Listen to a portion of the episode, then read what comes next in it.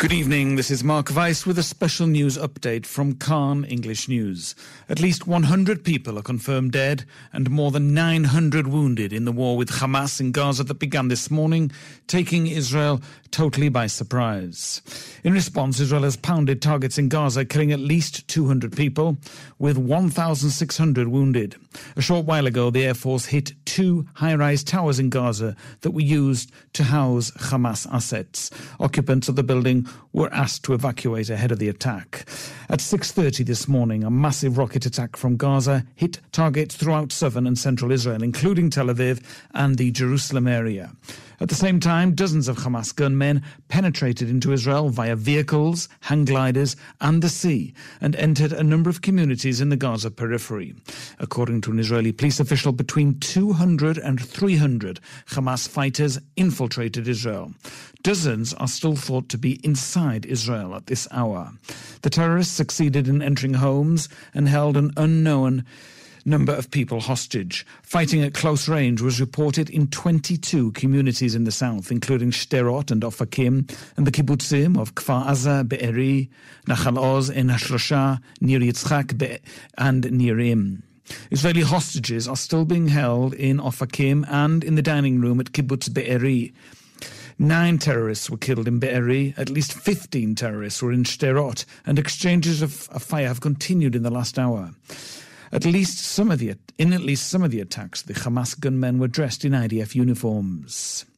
IDF spokesperson Rear Admiral Daniel Hagari confirmed that Hamas has taken Israelis as hostages to the Gaza Strip.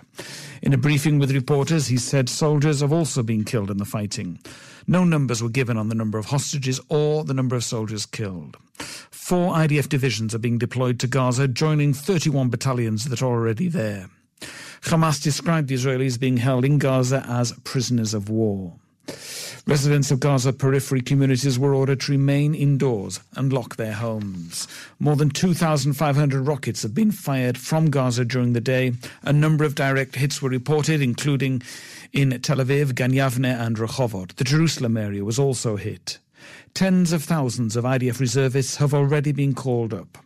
This war falls on the second holiday of Sukkot, Simchat Torah, and marks 50 years and one day since the 1973 Yom Kippur War. It is already clear that today's events mark the biggest intelligence failure since that war. Opposition leader Yair Lapid called for an emergency government to manage what he called the difficult and complex operation ahead of us. The state of Israel is at war. It won't be easy and it won't be short, he said. It has strategic consequences which haven't been seen for many years. This, there is a serious risk that it will become a multi front war.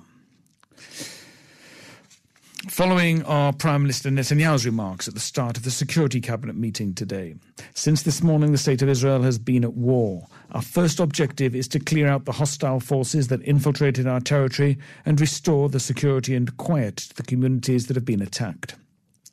The second objective, at the same time, is to exact an immense price from the enemy within the Gaza Strip as well. The third objective is to reinforce other fronts so that nobody should mistakenly join this war. We are at war, a war. In war, one needs to be level headed. I call on all citizens of Israel to unite in order to achieve our highest goal victory in the war.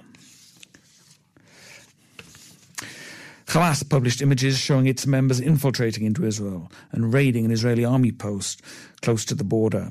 US President Joe Biden issued a statement condemning terrorist attacks in Israel, saying that the president relayed to Benjamin Netanyahu that the US stands ready to offer all appropriate means of support to the government and people of Israel. Terrorism is never justified. Israel has a right to defend itself and its people, President Biden said. Schools tomorrow have been cancelled in the south and the centre. Tonight's Bruno Mars concert in Tel Aviv has been cancelled along with all other outdoor events. The protest organisation Brothers and Sisters in Arms, which united reservists opposed to the judicial overhaul, cancelled all protests and called on all their followers to return to military duty. We will have a full broadcast at 8 p.m.